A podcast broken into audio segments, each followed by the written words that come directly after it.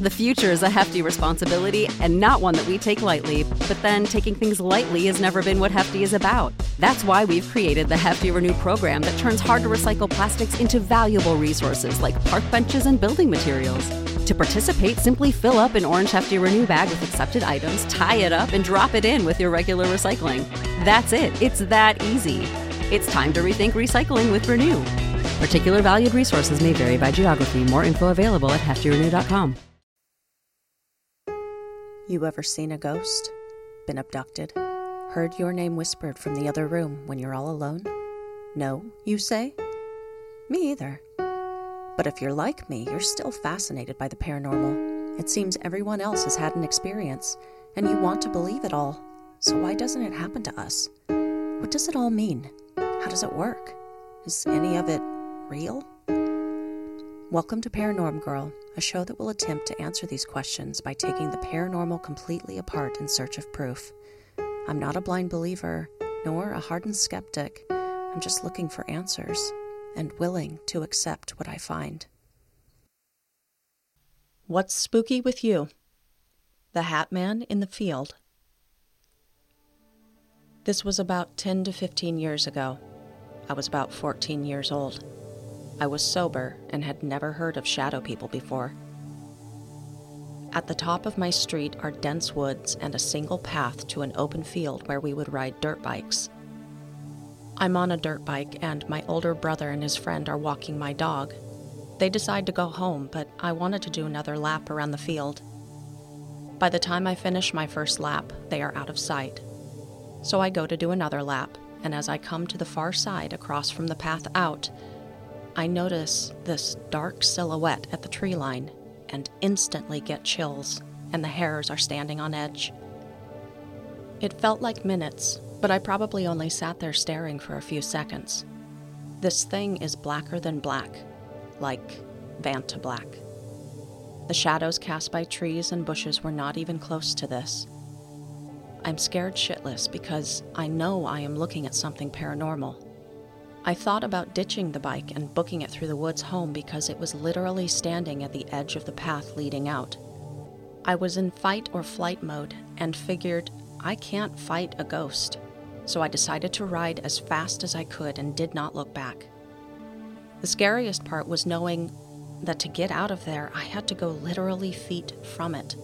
This thing was seven to nine feet tall, but I figured it couldn't grab me if I went fast.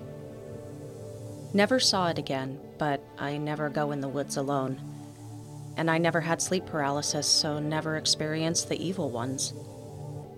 It didn't give off an evil vibe like it wanted to harm me, but it did not give off a good vibe either. It was just observing. I was scared because I never experienced the paranormal before, but now I wish I would see it so I can try to understand it. I feel like it wanted me to see it because other shadow people stories I've read not involving sleep paralysis, they always vanish or dart away, but this thing just stood motionless. Maybe it was shocked I basically went right at it. What I cannot understand is why this thing had a top hat on. My question for everyone is why is this thing trying to mimic 19th century attire? Or did we try to mimic it? Welcome back to another edition of Paranorm Girl. I am your host, Kristen, and today we are covering one extremely unique, infamous, nefarious creature called Hatman or the man in the hat, if you're nasty. Why is he unique?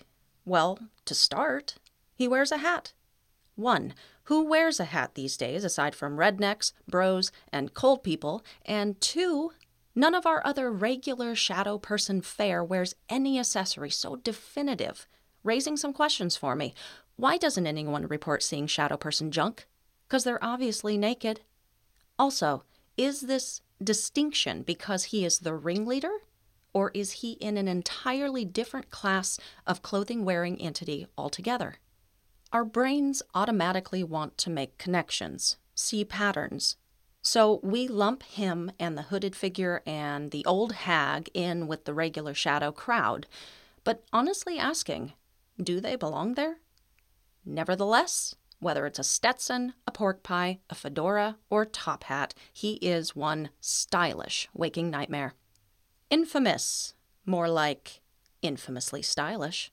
No, but seriously, he's quite infamous. Thousands of reported encounters with this guy around the globe, the majority of which are not on the pleasant side. And nefarious. This asshat man's purpose seems to simply be a scary, fear mongering, no good doer whose favorite pastimes include picking on small innocent children, choking the daylights out of people, and showing up in my TikTok videos. Well renowned for his ability to pop up when you least expect him and overstaying his welcome, he is one entity that leaves a lasting impression, so much so that people report having seen him early in their childhood, some 40, 50, 60 years after the fact. Stayed with him, as you might imagine. In researching this episode, for some reason, I was actually drawn to researching the history of hats. Here's my brain making a weird connection. I know. I found something interesting and wanted to share.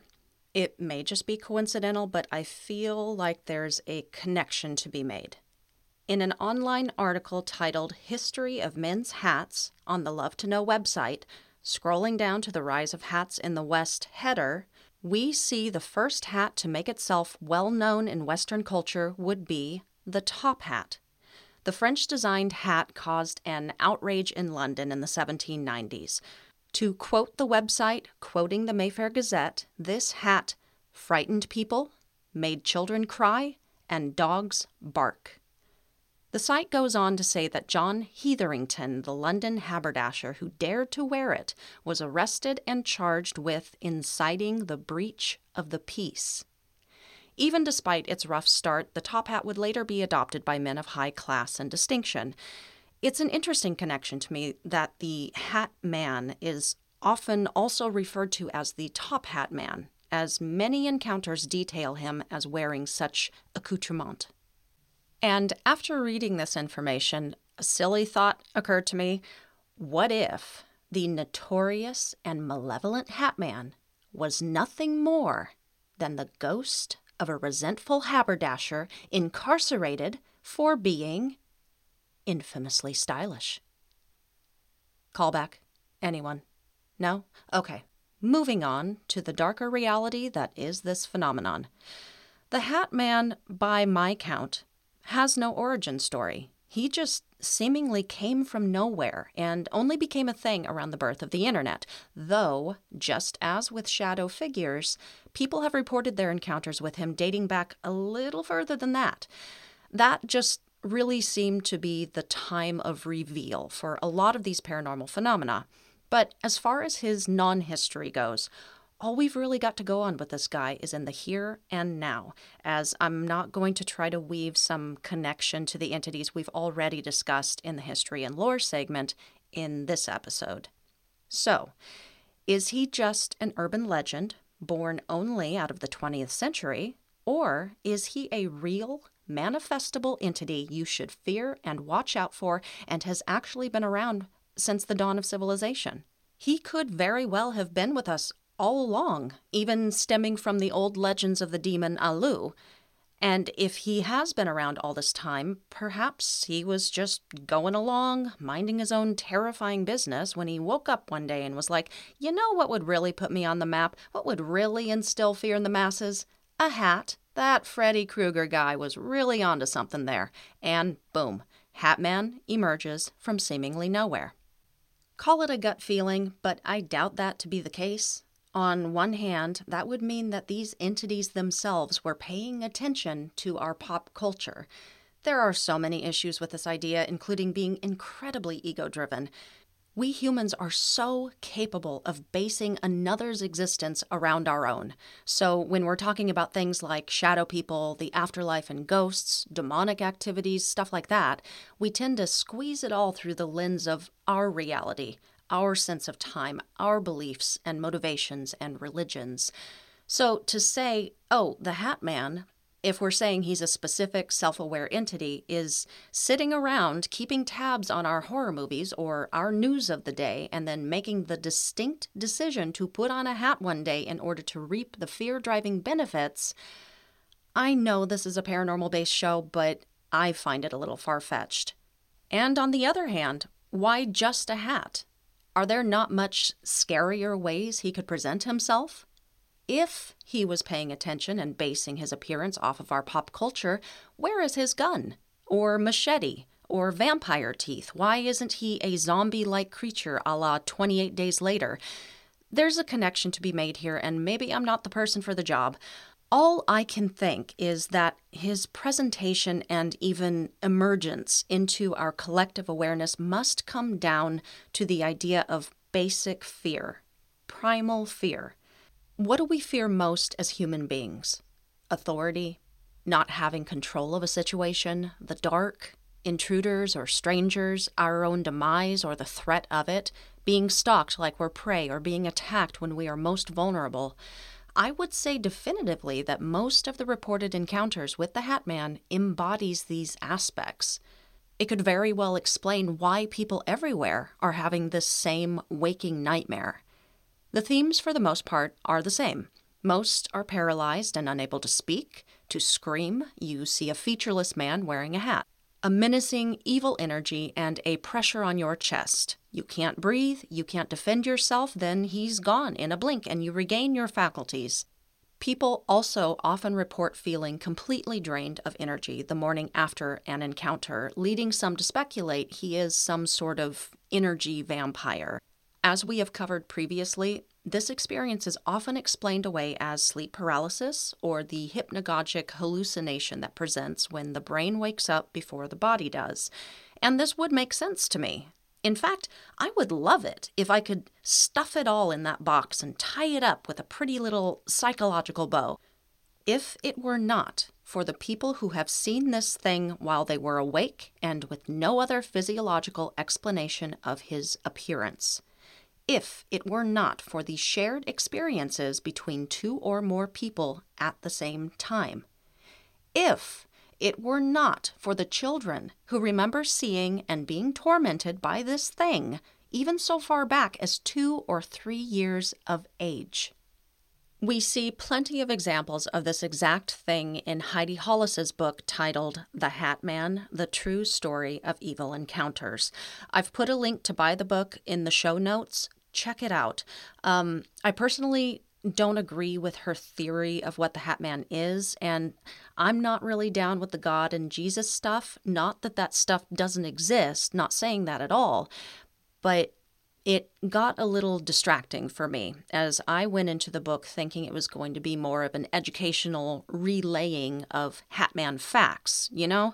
Like more stuff on his history, um, all of the theories, different descriptions of his appearance and hats and clothing choices from different accounts. And she she did do that to a certain extent. I think maybe I was just looking for like charts or graphs or some something technical. Um, it was not so much textbook slash educational as it was her subjective opinion on this entity. I will say I do appreciate and respect her and all that she has done for this topic.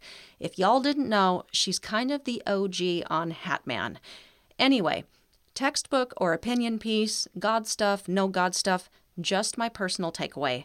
Uh, but do still check out the book. It's an interesting read. She is a funny lady, and the emails that she relays throughout from people who have written her are pretty astounding and run the gamut with people claiming to have had this experience.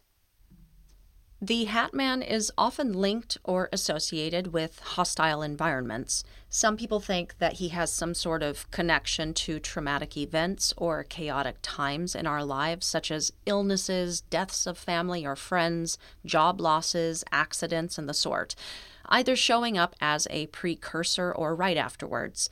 And during these various encounters, even if he doesn't physically do anything to harm or hurt, just his very presence has been described as evil, dark, and foreboding, evoking hopelessness, despair, and dread. Some examples of this can be found in Jason Offutt's book, Darkness Walks.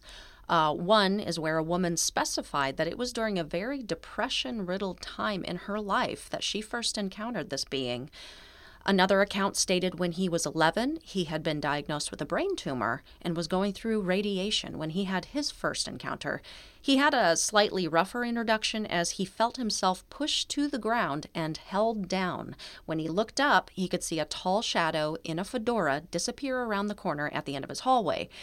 Interestingly enough, this fellow would go on to have many more shadow person uh, encounters from that point on throughout his life.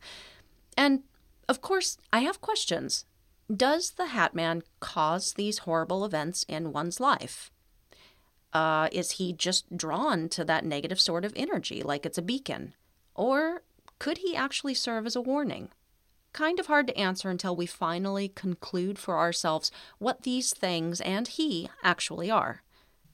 By most accounts, he is evil, and so are his intentions. He means you no good will, and, as I said, has been called an energy vampire, sapping you dry through your fear. Except, there are good stories too. Didn't see that one coming, did ya?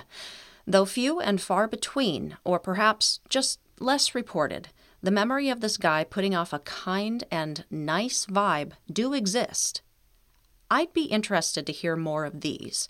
I've noticed online for these types of accounts, other users fairly quickly jump in to shut that sort of talk down, which I cannot stand. I would love to hear in detail what a kinder, lighter Hatman encounter looks like. And just in general, for paranormal encounters, when someone is trying to explain what happened to them, I think we should let them. They may have experienced something different. They felt what they felt. And we maybe had a different experience. That is all. How the heck does anyone know that there aren't both good and bad shadow people? That there aren't different hat men roaming around, some with ill will and some out to protect? If we end up concluding that these are a completely unique race of entities, maybe from another dimension, I, I don't know, how can we say that an entire race, or species rather, is bad and evil? Just let's not leave evidence on the table, y'all. Let them tell their stories. Now, before we look at some of these stories, let's cover some of the more common explanations rooted in science. Of course, first and foremost, the reason the event happens at all is often connected or attributed to sleep paralysis. We have discussed in previous episodes why this can't be a be all, end all explanation behind the phenomenon, but the condition still occurs and is still a reality of this whole thing. But why the Hat Man specifically? Setting aside other sleep paralysis connected entity interactions, why aren't we waking in the wee hours of the morning, unable to move and terrified because we are tied to some train tracks? I distinctly remember that playing a major part of a ton of cartoons I watched as a kid. I, I can't have been the only one. If some illogical fear was ingrained in our psyche from childhood, that should be rattling around in there somewhere. Or why isn't the room filled with lava and there's a lava monster lurking somewhere gonna get ya? Jumping from couch to armchair to kitchen counter in order to not touch the lava was regular activity in my home, anyway. Where is the clown shadow person? Because, according to sleep paralysis experts, this vision of the Hat Man can come from a collective unconsciousness accrued throughout our life from childhood that's soaked up certain fear inducing situations and also entities, including ones who wear hats, from our culture and popular culture characters so prevalent in our society and culture that we aren't even aware of them sometimes, but are so soaked in that they are already inside our consciousness without us even having to logically think about them. Let's take one of the favorites, Freddy Krueger, out of our lineup of hat laden supervillains. Broad brimmed hat attacks us in our sleep, definitely feeds off the fear, whose only purpose is to torture and kill us when we are most vulnerable and least able to get help from outside of our own minds, trapped inside of our own nightmares. Sounds like it has some incredible similarities to the Hatman experience, doesn't it? At first glance, it does make a lot of sense to say Freddy Krueger plus unconscious human fear equals Hatman. Except for the fact that the basis of the film Nightmare on Elm Street was actually inspired by several Los Angeles Times newspaper articles written about 18 Hmong refugees who, in the late 70s and early 80s, suddenly perished in their sleep after having fled to the U.S. because of war and genocide that was occurring in Laos, Cambodia, and Vietnam. Their deaths were ascribed to be a condition called sudden unexplained nocturnal death syndrome, or SUNS. Though in the Philippines, Thailand, Laos, and other surrounding countries where SUNS was more prevalent, they just called it nightmare death syndrome. About a hundred more Hmong deaths would follow this initial bout of nightmare induced deaths, tapering off in the late 80s. So, what could have been so terrifying about these nightmares that would keep someone awake to the point of death or kill them while they slept? Well, it's an entity they called Dab Tsog. Dab Tsog is described in Hmong culture as a nocturnal pressing spirit who attacks sleepers by sitting on their chests, sometimes attempting to strangle them.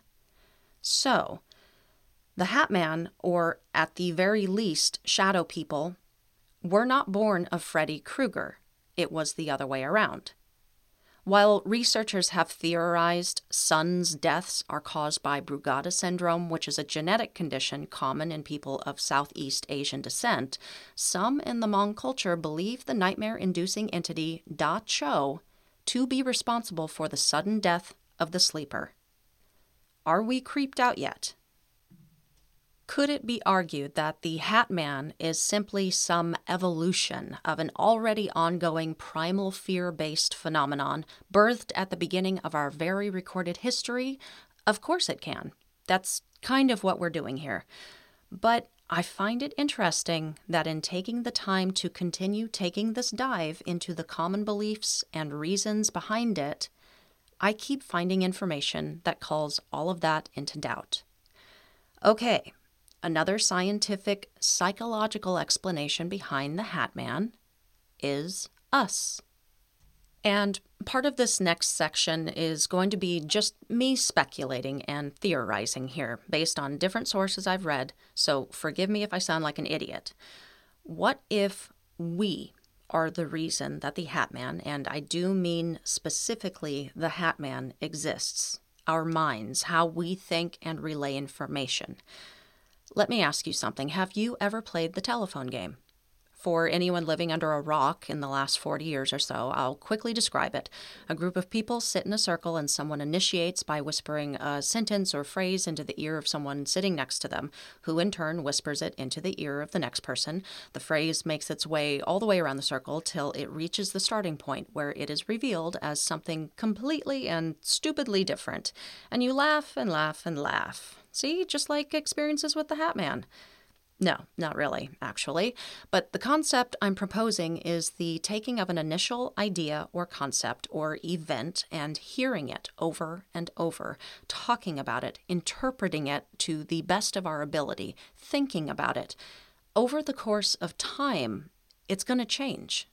Is it possible that we have taken a very real, albeit less terrifying entity? And turned it into the Hat Man. Don't think so? It's already happened in our lifetime, guys. Ever hear of Slender Man?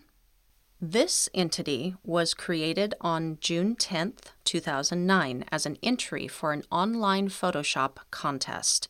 With just the right amount of talent to create two very eerie and convincing photographs, and the backstory behind the photo evidence, add in a little text on the entity itself and tie it to just the right name, Slenderman was born. Entirely fiction, but not for everyone, unfortunately. Eric Knudsen, Slenderman's creator, was inspired to create the figure from many creature references from already popular and mainstream movies and books, such as Zack Parsons' The Insidious Beast and Stephen King's The Mist. He also pulled from stories of shadow people and Mothman sightings and various video games. The concept of Slenderman was an amalgamation of already existing characters, a work of fiction but the point is that he was based on already existent work and entity stories. Stories based on something that came before, I'm sure, and so on and so on to the original source, whatever that may be. But the image and story of Slenderman turned out to be so powerful that some started to blur the line between fiction and reality. For whatever reason, some people began to entertain the idea that he might be a very real entity, including a couple of little girls in Wisconsin who stabbed a classmate of theirs because it was their sincere belief that, one, committing the murder would be the first step in becoming proxies for Slenderman, but also, two, both girls stated that they were afraid Slenderman would kill their families if they didn't do it.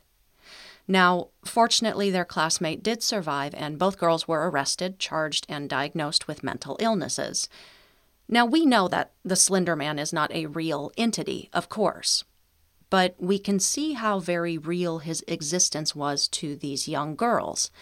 See what a sincere belief in him can do and how that can all be born out of an evolution of a character pulled and created from other characters who came before. The point I'm trying to make in support of a psychological standpoint is this idea of we the people, through a massive game of telephone, building upon the stories told over the centuries, might be responsible for this current existence of Hatman. So, Ultimately, he's a complete figment of our psyche, but we believe so vehemently that he is real that we see him anyway. I think there might be a few thousand people who believe they have had an actual encounter with him who may disagree with this assessment. I think we'll go ahead and look at some of these people's accounts before wrapping up the show today. But before heading into the final segment here, I wanted to speak to something. This one was hard, you guys. Um, it's strange. I've I've heard about this entity so much, read so many stories. I've watched the documentaries, I've listened to the podcast episodes, all because I wanted to do it justice. Not him per se, but him as a topic. I don't think he can be overdone, at least not yet. It's not like we're going to get bored with him here. I uh, I can't imagine a time when the Hat Man won't be absolutely fascinating to think and theorize about.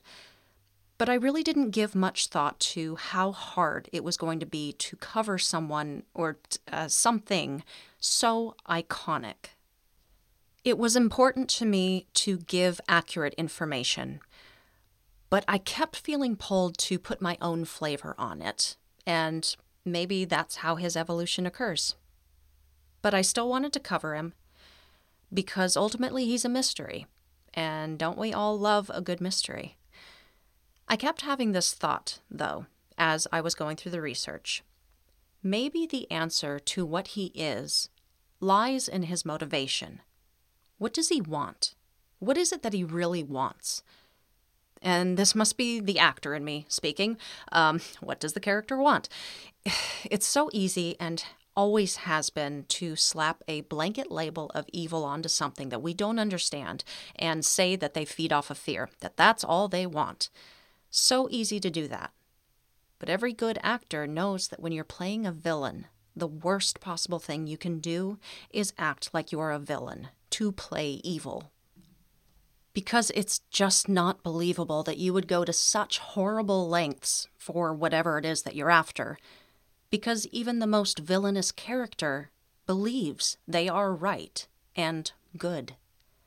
No one is evil for the sake of being evil. That just doesn't exist. So I don't know if it's the actor in me. I've always been deeply empathetic towards others, always been able to put myself in another's shoes. sometimes to my disadvantage. But after thinking a lot about this Hatman motivation, and after reading the few less negative encounters I could find, I'm just not so sure that it's all about the fear. Something is making me think it goes deeper than that. My instinct tells me otherwise. So, let's go ahead and get to the last segment of this episode. As we look at these encounters as an exercise, keep an open mind and reserve judgment, and maybe we can glean for ourselves what it might be that he is actually after. One of the emailed stories in Heidi Hollis's book, The Hat Man: The True Story of Evil Encounters, comes from the email's author retelling an event that had happened to a friend of his. His friend had been driving late at night and happens to look up in the rearview mirror and sees a figure in a hat sitting in the back seat. He slams on the brakes and, once stopped, turns to get a look, only to find nothing there. Apparently, though, Slamming on his brakes might have actually saved this guy's life, as come to find out, not 10 feet more and he would have crashed right into a tree that had fallen across the road.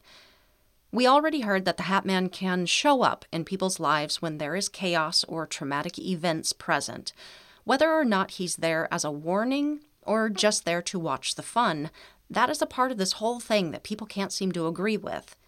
It was the email author's opinion he was there to watch a wreck, and the driver just happened to look in the mirror at just the right time. When I first read this passage in the book, I got the impression that the Hatman was there in this guy's car as a possible warning or thwarting of the imminent danger. If the Hatman had only been there to watch this guy get squished like a sardine in a tin can and could foresee that fate, then he had to have also been able to foresee and know that the guy would look up. I mean, right? Another story in the book tells of a childhood with an incredibly abusive father and an ongoing feeling of helplessness throughout. The author of the story says that suddenly the Hat Man just started showing up when she was a teenager. At first, just lingering in the shadows, and as time went on, would start sitting on the couch or the edge of her bed, intently staring at her. She said she was never scared by him, but felt his constant presence. She tells of the last time she saw him was a day that her father got drunk, got angry, and moved toward her, ready to hit her. Suddenly, she says the Hat Man appeared from nowhere and threw her dad backwards over a couch and then disappeared. She finished by saying she hadn't seen him since. It's stories like these that can cause some confusion and even arguments within the paranormal community. I think, for the most part, since encounters that are generally written about this entity lean more towards the negative side of things, most people are going to agree with authors and experts like Heidi Hollis in thinking that these types of stories can't just be taken at face value, that there must be some darker agenda lurking beneath the surface, such as in the case of the following. A woman in Jason Offutt's book, Darkness Walks, woke up to a man wearing a hat sitting at the side of her bed, watching her. She says he was very still and shrouded in darkness, so she couldn't quite see his face. When she tried to move, she couldn't. She tried to turn her head, she couldn't. Tried to scream for help, and she couldn't. She lay there terrified until he suddenly vanished pouring through the comments section of any Hatman related YouTube video will get you some really horrifying accounts. Uh, referring to him as the Hat Demon, one person saw him face to face in a field at dusk. He stared into two empty eye holes, glowing red as the thing growled at him. Another says this entity is with him constantly, making his life unbearable. It has thrown knives, slammed doors, talked in his ear incessantly. And same thing if you head over to Reddit. People recount him crouching over them until they are face to face, laughing like a maniac at their fear and discomfort, watching them through the window of their upper story bedrooms, slamming doors and windows, and smothering them as they lay frozen in terror. Interestingly, though, in just my last search to have another look through, there were uh, quite a few more entries of nice visits with this entity. People piping in every so often to say that, yeah, we have indeed experienced this encounter, but never felt afraid, as it would always give off a nice, polite vibe. So, what the hell do we do with this information? It's confusing, to say the least, but there you go. He's good, he's bad, he smothers, he protects, he watches, he hides, he waits, he springs into action. He's bold, he's shy. He's a nice guy. Nope, he's just the worst. He sounds almost too human. And we have absolutely gone a bit over our regular time frame for these episodes, so let's call it a wrap for now. This has been some kind of show covering the Hat Man. Tried to keep this baby on course, but uh, we went on some field trips. Doesn't matter. I am of the belief that it is all connected anyway, baby. Next time, we're going to cover shadow animals and other shadow beings. Not sure what that means, as I haven't yet taken the dive into that particular research, but at the onset, sounds like it's going to be fun, and I'm sure it will be as perfectly flawless as all of the episodes have been thus far. If you have had your own shadowy encounter and would like to share and have it read on this here podcast, shoot me a message at paranormgirlpod at gmail.com. Even if it is unshadow person related, shoot it over anyway. There is a place and a home for it all on this show. And if you want to keep this particular convo going, reach out. You can find me in most of the places, such as Facebook, Twitter, Instagram, all at, at paranormgirlpod. Links for those in the show notes. Ah, speaking of notes, here's a final one. As I have said before, things aren't always so black and white. Things aren't always as they seem at first glance. Perhaps, and I suspect as much, we've been looking at the Hat Man all wrong. So far, he has been far too nebulous to provide any real definition as to who he is or what he is after. We can't even say at this point whether he's good or evil, whether he is against us or for us, whether he is real or a product of our own minds.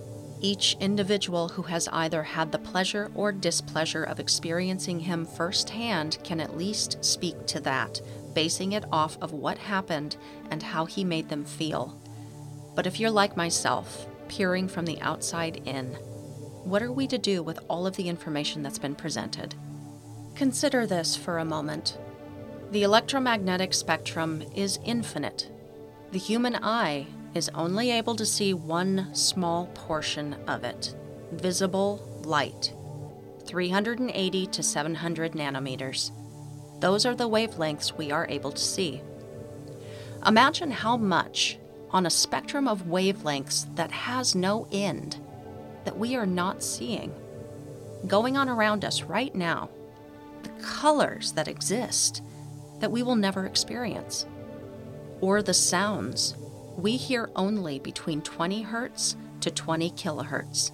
That is the range of frequencies we are able to pick up.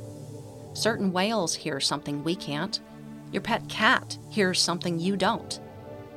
So we know sound exists beyond our own perception, but it is our very perception that limits us. Love gravity, dreams. These are things we know exist. They are real. Though we cannot see them with our eyes, touch them with our fingers, we know they are real things. So, why is it so out of the question to imagine there might really be something going on here? And as a skeptical believer, I'm asking this of myself too. I guess that's what keeps me on this quest for more information because nothing seems to be able to convince me whether a Hatman can or simply cannot exist. As someone who has never experienced it firsthand, never seen him standing at the end of my bed in the middle of the night, never felt the constant, studious stare or presence, I can't say he is real. But then again, maybe he's just on another wavelength altogether, which makes me suspect he could be. I think if he exists, it's outside of our regular perceptions. And if he cannot be seen in the visible light, maybe we'll find him somewhere in the dark. So stay safe, keep that nightlight on, and sleep with one eye open.